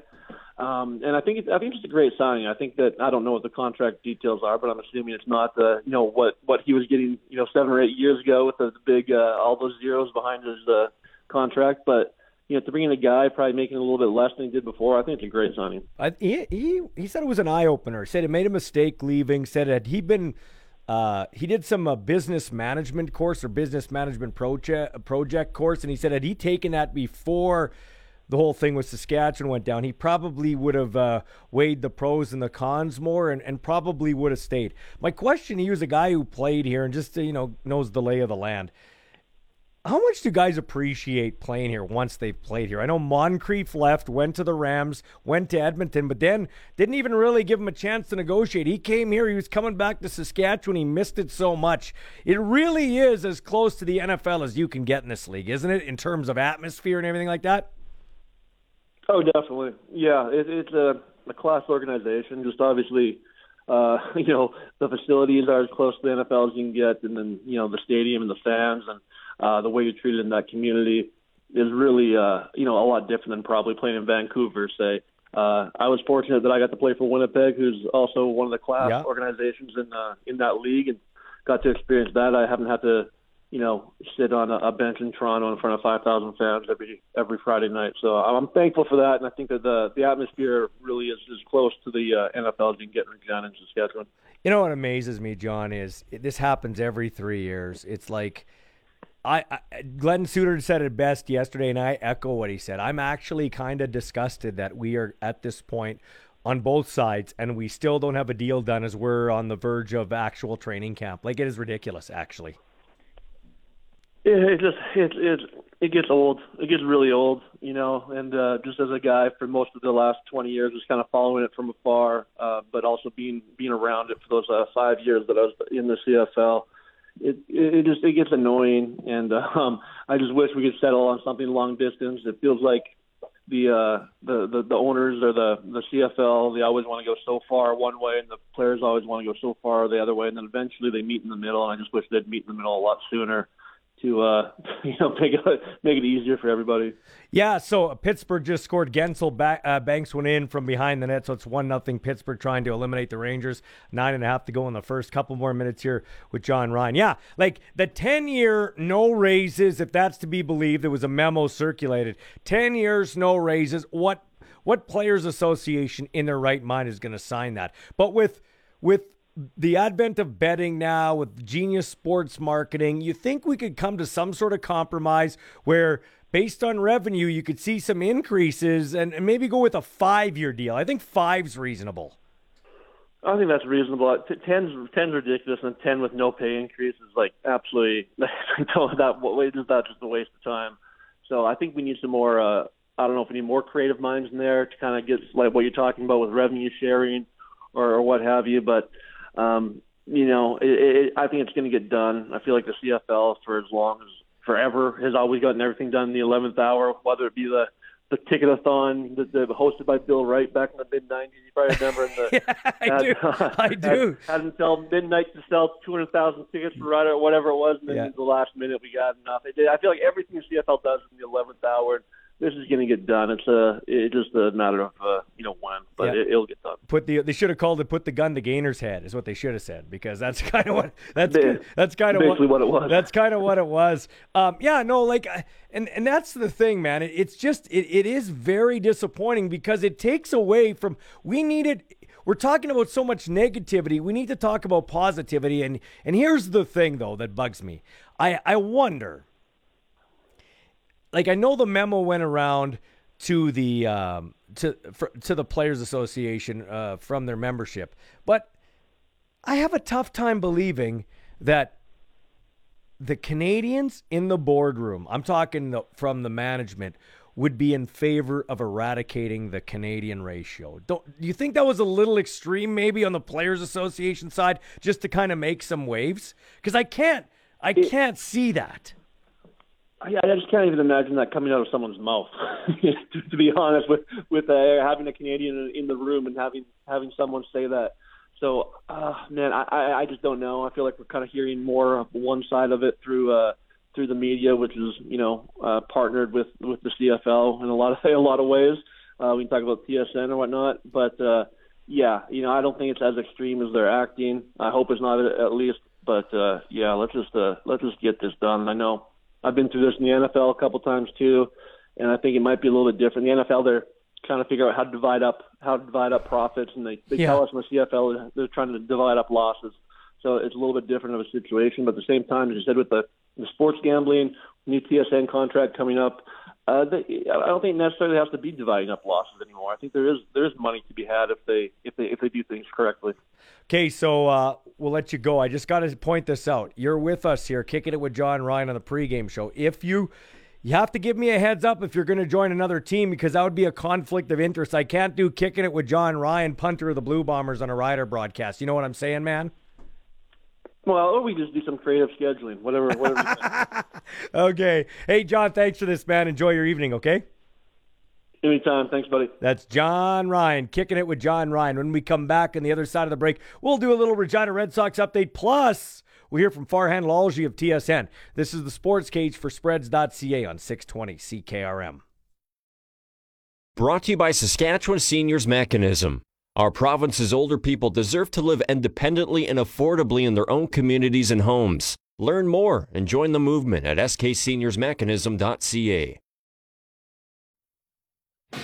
Follow us on Twitter and Facebook at Sports Cage. Now back to the action on Sports Radio 620 CKRM. I want to give you a Regina Red Sox update. Their home opener is May the 31st. They're still looking for four families to billet players. For any information or for more information, go to the uh, Regina Red Sox website. And when we talk Regina Red Sox baseball, we want to say uh, it's brought to you by Kevin's Marine. Make the most of summer with a boat or pontoon from Kevin's Marine in Fort Qu'Appelle. Kevin'sMarine.com. And this segment of the show is brought to you by our friends at um, Nick Service in Emerald Park, your local Massey Ferguson, Challenger, Rogator, Gleaner, and Fendt dealer. Call 781 1077. Uh, we are joined on the phone by TSN's Farhan Lalji. So, T- uh, so uh, Farhan, are we to believe that it was Chris Jones that has the history of retribution against players, and that's why Nick Arbuckle was in rookie camp? Well, uh, it's a good question. Um, I'm not sure what the history of retribution is. I thought that was strong language, you know, refreshingly strong, I guess. But you know, for me, I, I just think it's a really competitive situation in Edmonton. I think we've all, we, you know, we all know where things are at as far as uh, Nick Arbuckle is concerned. You know, we've reported on it earlier. There's there's a lot of people who don't believe that when uh, kickoff comes for the start of the regular season that Nick Arbuckle is necessarily going to be an, el- an elk. He's up against it to make that team because of his contract. So, um, you know, I've said before that if he's not the starter, um, I don't know that he makes that team as a backup, right? So uh, I think that there was some concern around his particular situation and falling further behind uh, if he doesn't get a chance to work with the coaches um, for these extra three days. And even if they don't get on the field, apparently, you know, my understanding is he didn't he didn't take any physical reps today, but both he and Taylor Cornelius were in all the meetings and film sessions and everything like that and all the installs. So that matters, and and they just don't want to put him in a situation where uh, it becomes even harder. Um, every other team has their starting quarterback set. The Edmonton Elks do not, and so they had to make sure that uh, you know if they were going to do it, it had to be fair, and, and meaning Cornelius was involved too. And my understanding is he got support from other quarterbacks around the league who understood he was in a tough situation and wanted to give him every opportunity to to just you know be in a good position. Sometimes when you have two quarterbacks, you don't have any quarterbacks. That's how the old saying goes. Is that the case for the Montreal Alouettes, Vernon Adams and Trevor Harris? yeah, and the Elks have seven, right? Um, Yeah. As far as I'm, as I'm, ta- I'm concerned, no, talking. what, what, what I'm talking about, Farhan, though, is like a Burgess and Austin. You know, like a Hufnagel Barnes. Like that. That they're, they're two pretty equal quarterbacks. Is, could it be divisive in the locker room? It could be, yeah. And I, to be truthful, I think they made a mistake bringing in Trevor Harris. To, to be honest, right? Um, and you know, if you believe that Vernon Adams is your guy, then I'm not sure that Trevor Harris is the guy you wanted to bring in. Um, but you know, big picture, he gives them a little bit of a security blanket. Now, uh, Vernon Adams is a completely different type of quarterback. Uh, I know that Khari Jones has belief in Vernon Adams, and you know, I think the expectation is is that he can return to his 2019 form uh, and be better than he was in 2021. And um, you know, that that's going to happen. Like this is not going to be a situation where the ball gets handed back and forth. If if Trevor Harris is going to play, uh, it's going to be because of a sustained pattern of ineffective play for Vernon Adams, uh, or injury, obviously. But it's it's not going to be a hey, you know, game one you struggle, game two you're going to get a quick hook. It's not like that. Uh, so he is the quarterback. Vernon Adams is the quarterback, and it's going to take a lot to unseat him. Now, what would have happened last year? Uh, you know, because Vernon was up and down, and and if Trevor Harris was in that room, what would have happened? Interesting question. Mm-hmm. But uh, you know, you you are right that it can be difficult in a locker room. That said, I do believe that the receivers in that room also have belief in Vernon Adams. This is Farhan Lalji, uh, great uh, reporter with TSN in a number of different uh, platforms, or on a number of different platforms, uh, football and hockey being two of the big ones. We'll get to a couple of hockey things in a minute. So, what do you what do you make of this CBA thing? What do you do you think's going to happen here? Is it much ado about nothing, or this time to the players? Will we have a couple of days? I can't see it more being more than a couple of days of training camp, if that. Yeah, you know, I it's going to be interesting to see if they actually go so far as to strike how the league responds to that. And it could it it could happen a number of different ways, right? So first of all, I don't think they're going to strike. I, I do think they're going to get something done over the course of the next 72 hours, enough to at least get them on the field of training camp, right? And there are complications around how to conduct a lawful strike given the labor law situation in Alberta and Quebec. So that complicates things. And I know everybody understands that there's a 95% strike mandate vote, which is different than actually voting to go on strike because at the end of the day, if they decide they want to go on strike, generally what happens is the PA puts a final proposal from the league on the table, and then players have a chance to vote on that. And you know they went through that in 2019. So you know, I the 95 percent that ain't going to happen. Like that, even if they vote to go on strike, it's not going to be 95 percent when they get a final vote done. So so that's a challenge as well. Uh, and again, I do think something's going to get done. But if it didn't, and if they did go on strike for a couple of days, how does the league approach it? Do they all of a sudden think, "Oh wow, we underestimated these guys," and potentially make one or two more concessions, or do they say, "All right, gloves are off. We're going to open up training camps and we're going to allow you to cross the picket line," because that could also happen, mm-hmm. right? So, um, but again, it's been awfully quiet today, and they've had a marathon session, uh, and I think that's a good thing, you know. So. Uh, we'll see what happens at the end of the day and what reports we potentially get um, from our sourcing and whether or not they can, uh, whether there's been some movement. My understanding is that there has been a little bit of meaningful movement um, from earlier today. And, and again, I don't, I'm not suggesting for a second it's enough to get a deal done, but that there has been some meaningful movement to, to allow them to kind of work off some things and, and push this thing forward. And, and my belief is it's going to get done. But uh, I'm not going to say it's so much ado about nothing. I think the players are serious about it, Mm-hmm. but I also think they were serious in 19, and it's tough to take that final plunge. Do you think they could go back to their 19 deal and then continue to negotiate as the season goes along? You know, just kind of reset to back then until until they can work uh, on something uh, more substantial.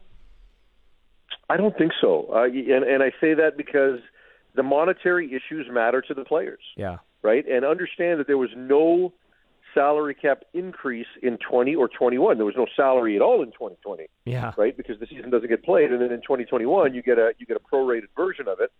Um, so I, I don't think so. I, you know, and I, I think they want to get some monetary concessions here. So I don't think you can just go back to 19 and push that forward. And, and honestly, they need to get this done, and they need a minimum five-year term on this deal because Canadian football fans are sick of listening to this for the last four years. And look, I'm I'm on the players' side, right? if, me if you too. ask me to me pick, too. Yeah, me too. right? Like I, I think uh, you know I've always felt CFL players were underpaid. I understand the economics of the league, but you know, you may want to try actually pushing this forward and make getting these guys up to a better wage.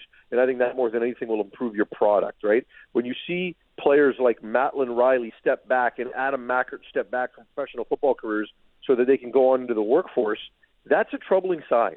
Like, you know, is as you talk about problem getting Canadians out, how about it, it not be because of competition? It's because of regular jobs. You want these guys to be able to at least be able to combat that and get the top Canadians available, right? Mm-hmm, absolutely. Uh, so, so all that said, you know, I, I just I'm not convinced the players.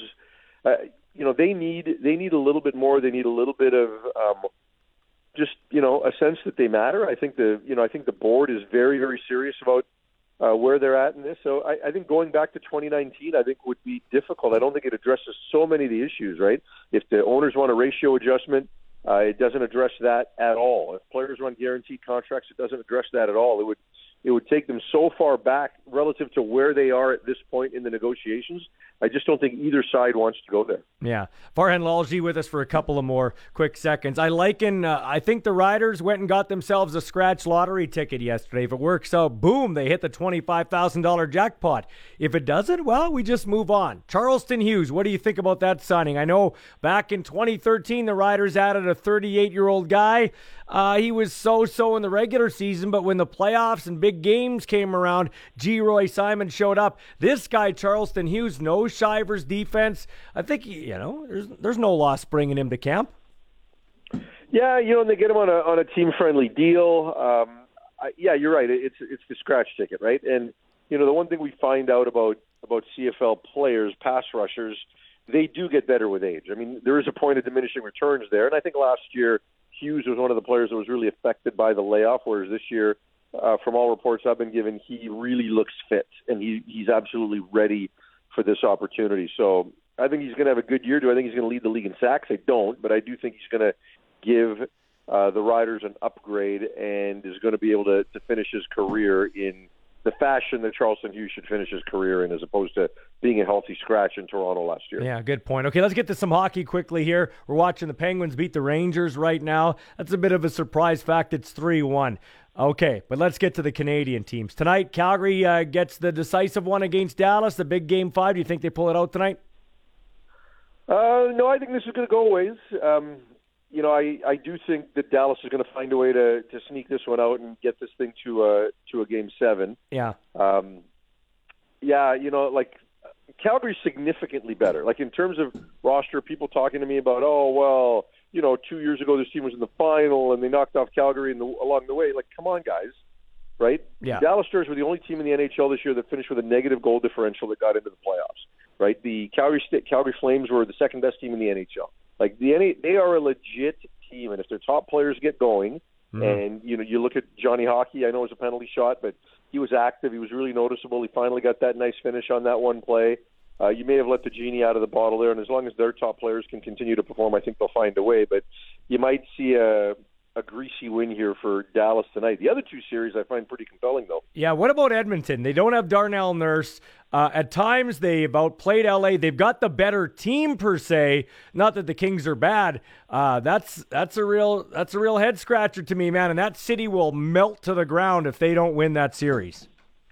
Yeah, you know, I was on with some of the guys at TSN in Edmonton today.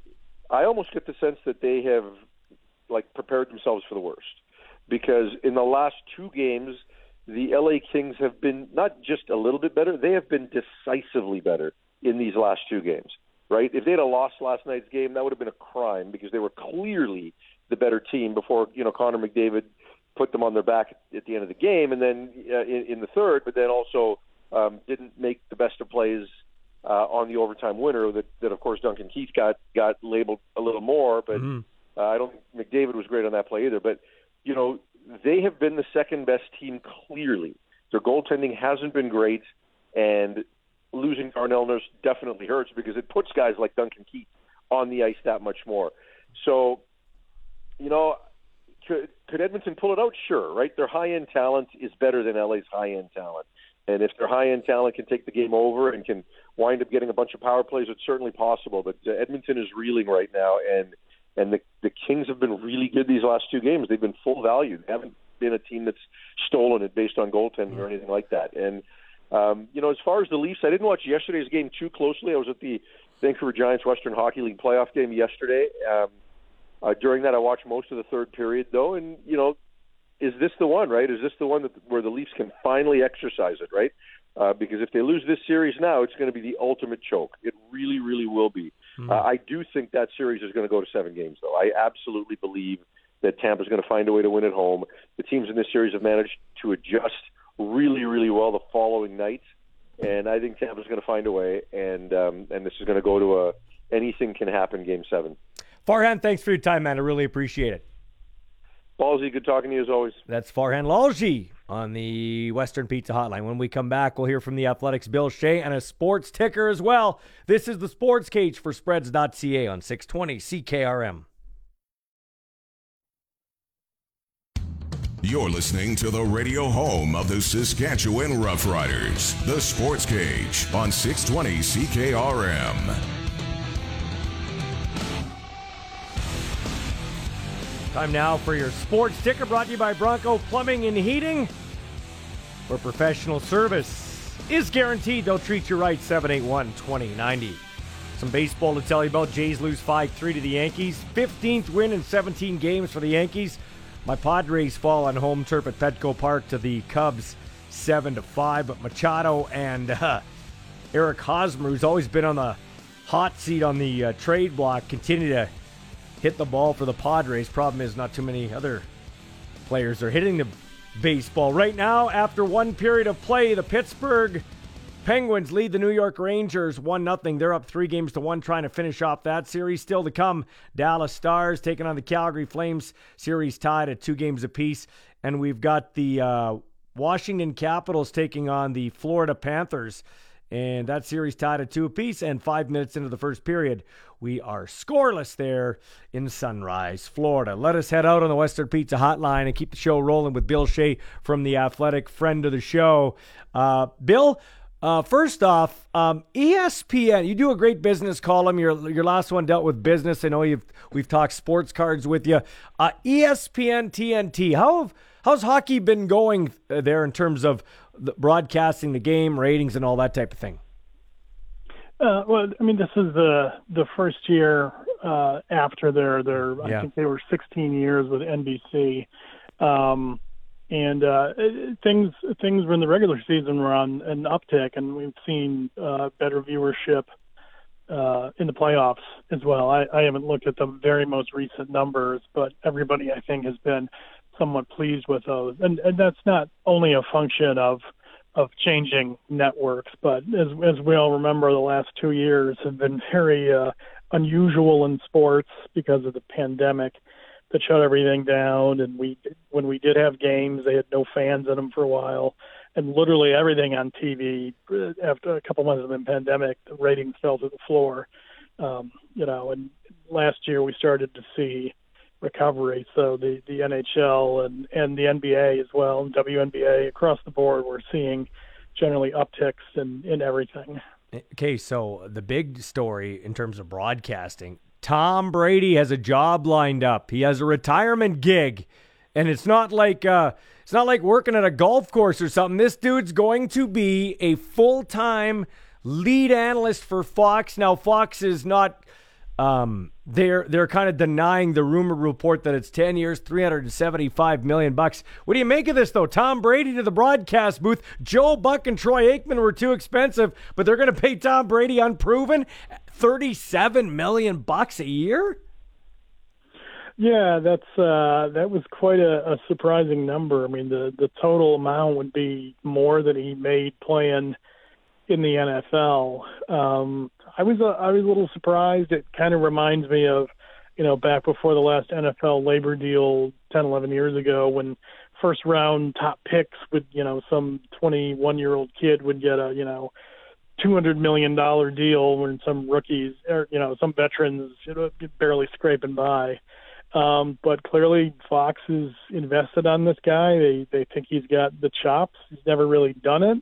Um, so you know it's a, it's a big expensive uh, you know speculative move on Fox's part, but they feel confident, and we will find out if he's if he's any good. And and whether you love or hate Brady, you know, there's there's got to be some sort of grace period where he, he, you know, everybody who goes on the air on TV or radio, you grow into it. Will he grow into it?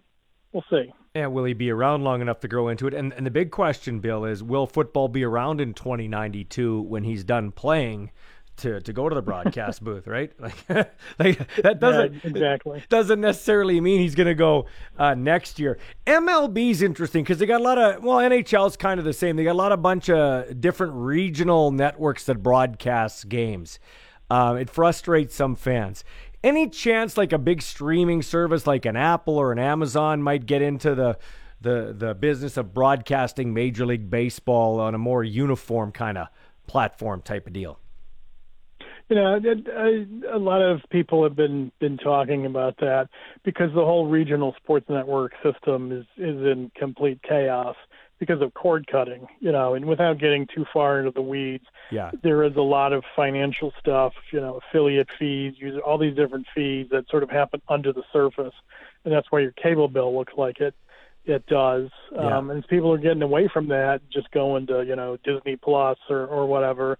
Um, these RSNs are under financial pressure and they have all these, you know, huge fees that they pay to the teams for the rights to broadcast, you know, however many of their games they do in baseball, hockey, and uh, basketball. You know, that that underpins the finances of particularly of those three leagues. And it's changing as people cord cut and go to streaming. We're trying to figure out, hey, what does the future look like? And you know, there's all the complaints about blackouts and and things like that. So we're in a very big state of flux um, until the leagues and the networks can figure out how to replace that RSN money. Um, mean, cable still pays the bills for everybody, even with the loss of tens of millions of subscribers. Um, that money is still, you know, billions and billions of dollars that's underpinning everything. But Yeah. uh, it's a it's a real wild west out there right now. Any chance, Bill, where we will see uh, just you know a Netflix of sports, where you just subscribe to a sports streaming platform and it's all there under one umbrella?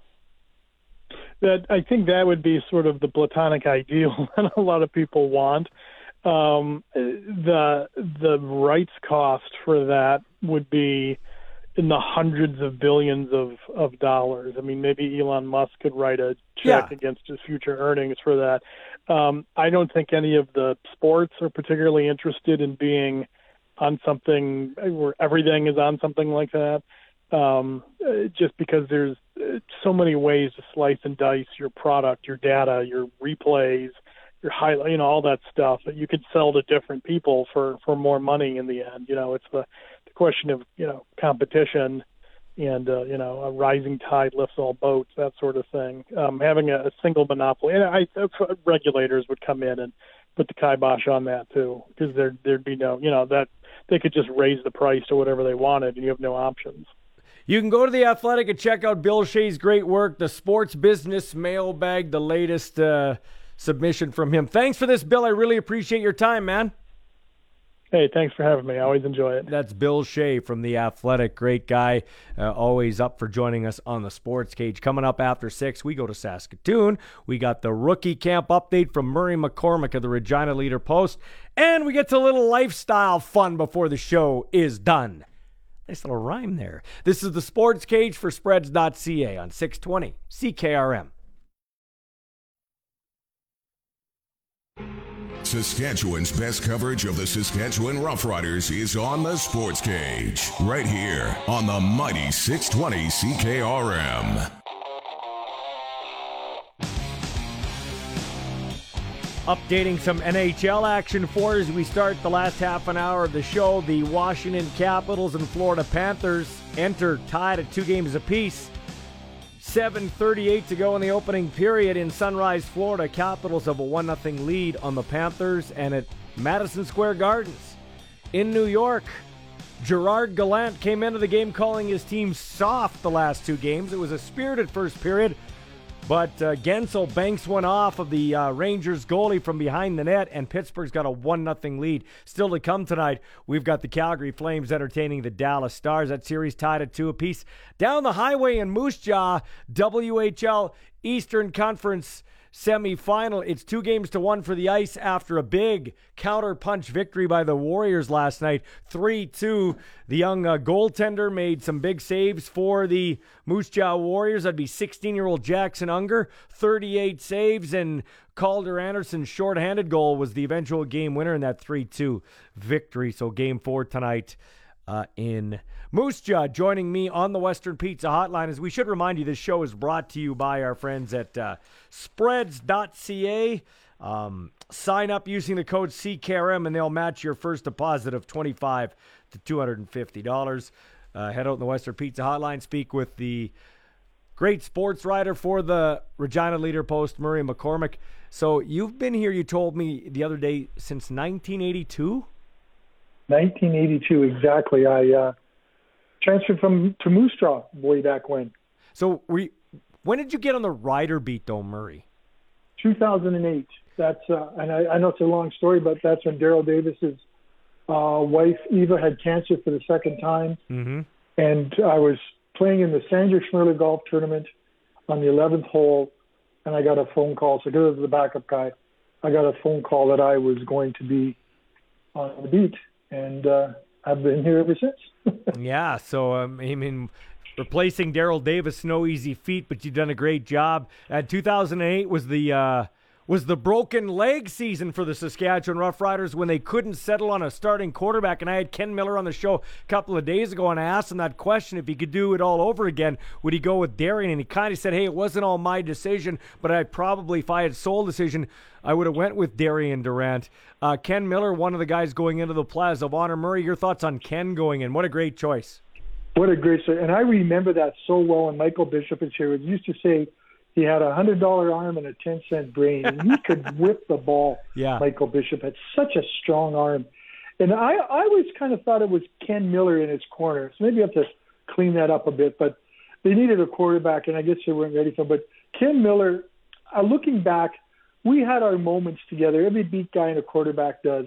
But looking back, I learned so much from him. I learned how much the players respected him.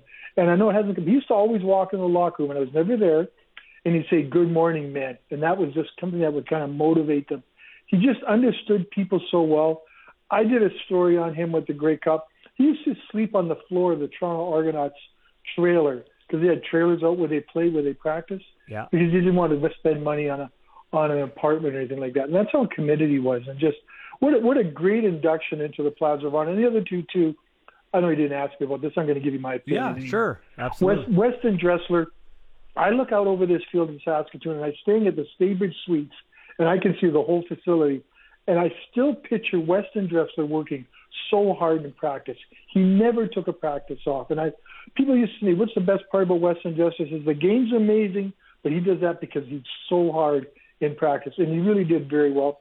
Mike McCullough, and I've said before, as a as a beat writer, even an older one, you get go-to guys, guys you know you can go to, you can talk to, you can find out some of the things going on in the locker room. He may or may not share them with me. He may have to run off to do some work, but Mike was always one of those guys that was it was really good to deal with, and I'm I'm so pleased to see them going in. It's a great class, and it's to be a great night. And uh, I don't know if you guys go back to the old days of the Plaza Honor when they were a bun toss, a drunken bun toss. Yeah. We've kind of cleaned it up a little bit in the old days here. So it's uh, new days here. So it's, I'm looking forward to that weekend of the three great three great inductees. I think it's going to be a good party too. Well, you know, Mike McCullough is going to be uh, full of one zingers. He's the, he was the ribber extraordinaire in the dressing room, and even here in our locker room, better known as the Sports Cage. You had a great. Uh, we did uh, we did your uh, podcast, Rider Rumblings, and uh, that's a great podcast. Check it out with Murray and Rob Vanstone of the Leader Post. Uh, but you told a great story. Now, as the voice of the Riders, and I'm not just talking me. I'm talking 620 CKRM. We we're we've we are we we're pro riders. We're the voice of the riders. I try to call it straight. I've called the team out, but not to the extent where, um, like, I'll, I'll I'll be honest. I'm I'm pretty good friends with Craig Dickenson. Not not that he gives me any inside scoops, but I make no bones about it. He's a friend more than just a coach. But I thought it was really interesting what you said after that 2009 game. It still haunts Ken Miller. He says he still can't sleep. Like it's tough for him. And you painted a great picture on the podcast. And, and maybe you can relay it for my sports cage listeners when you saw him and his lovely wife Maureen after the game. You said it broke your heart. Well, I, I remember watching the two of them. If you if you're on the visitor side of the uh, McMahon Stadium, you have to go up a ramp from the field and go in and turn right and down the hallway. And I watched him and his wife Maureen walk up there, and he just looked like his heart was broken. I've never seen so just I've never seen that much emotion. It was so intense, and it was just watching that and thinking, oh man, I've never seen a man hurt that much. And I, I to be honest, I've never seen a team hurt as much as that. And to be perfectly honest, I hurt too. yeah. Because I thought in my second year on the beat, Yeah. I'm going to win a Rough Rider. I'm going to win a Grey Cup, only one of four, which Yeah. I could do that, unfortunately. But just the emotion that was on Ken's face on that night, and it's still, I can picture it in my mind. I wish I was a better description on radio to how to say, but I can still picture the two of them, Ken holding Marine's hand, walking up the ramp to go deal with us to ask the questions about what the heck happened. And I, I think, and I think I think Rob might have mentioned this too that a sign of the respect the people had for that man. We still don't know who the 13th man was. Eh? Like think about that. Yeah. And I think in a lot of other markets it would have been somehow would have come out. But in this market under Ken's leadership and that type of team, we still don't know. And I think that'll always be kind of on the another interesting part of this uh, 2009 Grey Cup. But you're absolutely right. That that was just heartbreak. I felt for Ken there. It's and fun- we, we had, and I just felt for him, and I still feel for him.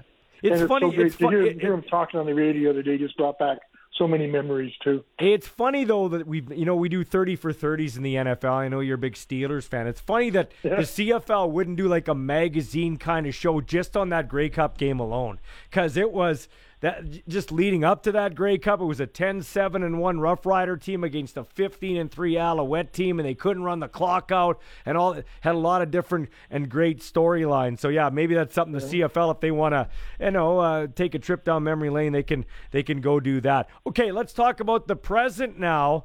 And first off, before we get to to the to the rookie camp, Murray McCormick, how about your thoughts on the signing of Charleston Hughes? I liken it to a scratch ticket. Hey, I bought a scratch ticket, cost me five bucks. If I win, I win twenty five thousand. If not, all I tried, we move on. That's how I kind of see it now. Charleston's really pumped to be back, though. I think he is, and I also like what he said. Know, I was talking to him. He said he's willing to play any role they ask him.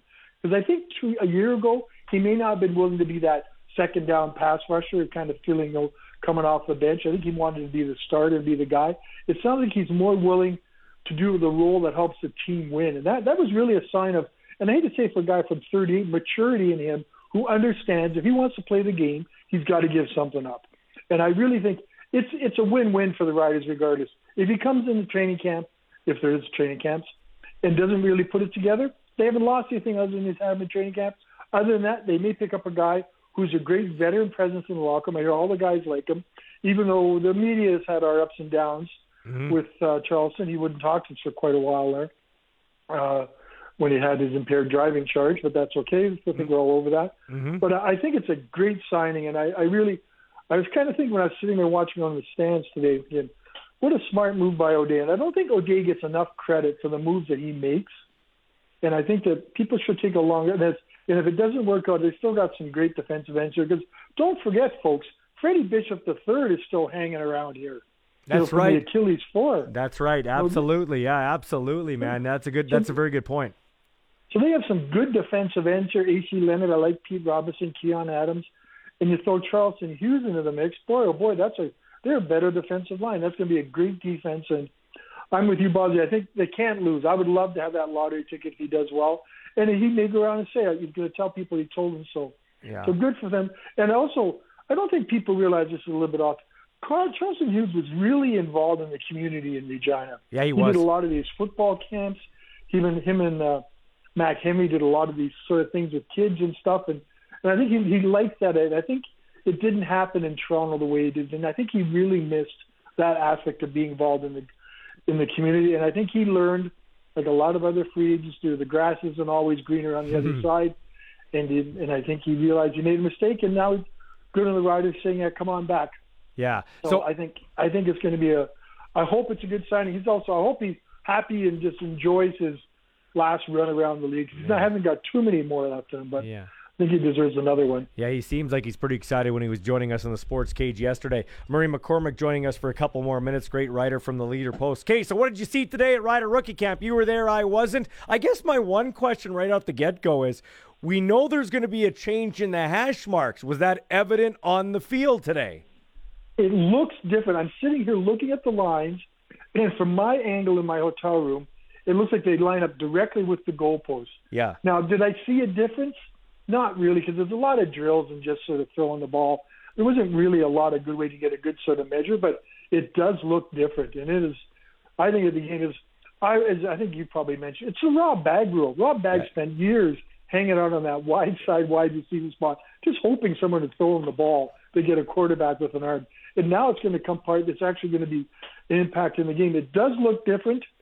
I think looking down, I go, I said it's going to be a different game, and I maybe this is one of these rules. It's going to stand up. I I'm a little. I think you and I. I don't know if they needed to do as much with the rules. Yeah. I think last year was just a bit of a down year because of things. I think they should have given another year or two before they change things. But it sure does look different, Balzer, to see that those two hash marks running down inside, but touching the logo, which wow. is weird. That's kind of neat. Uh, Murray, this really, there's not much. The reason I didn't go up uh, it, oh. really is kind of just like a teaching three days, right? I, I will say this. Exactly. I will say this, Murray. I really believe this is the toughest league to make.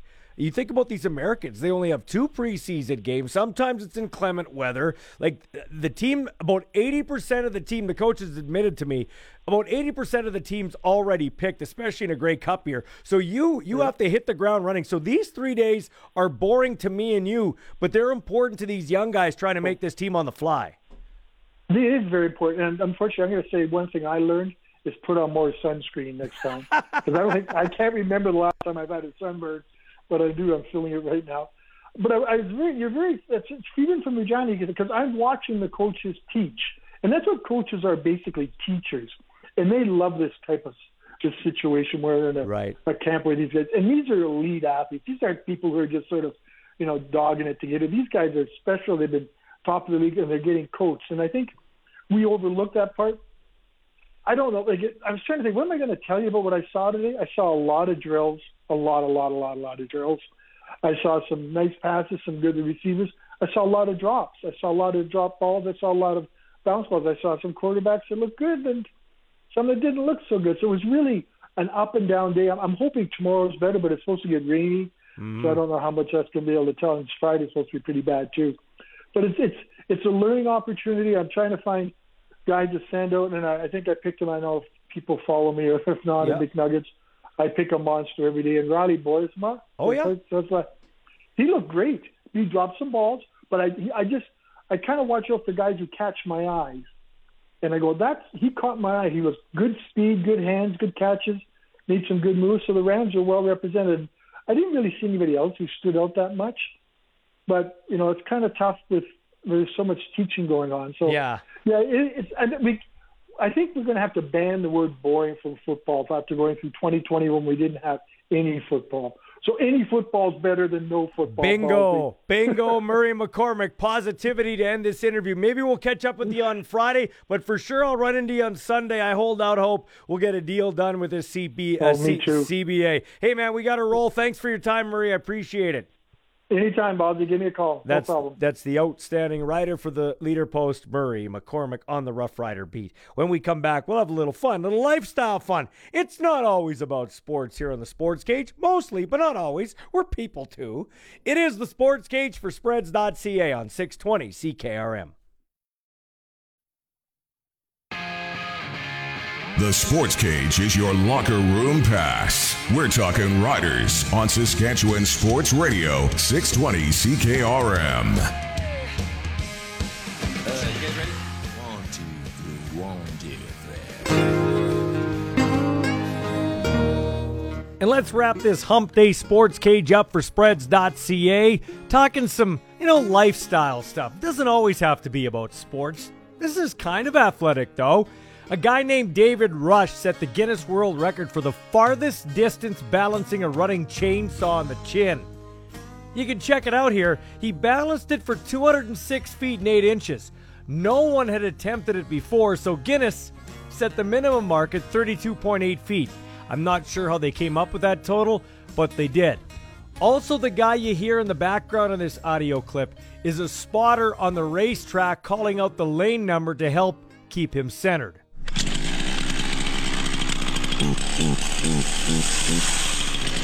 Three, two, one, go.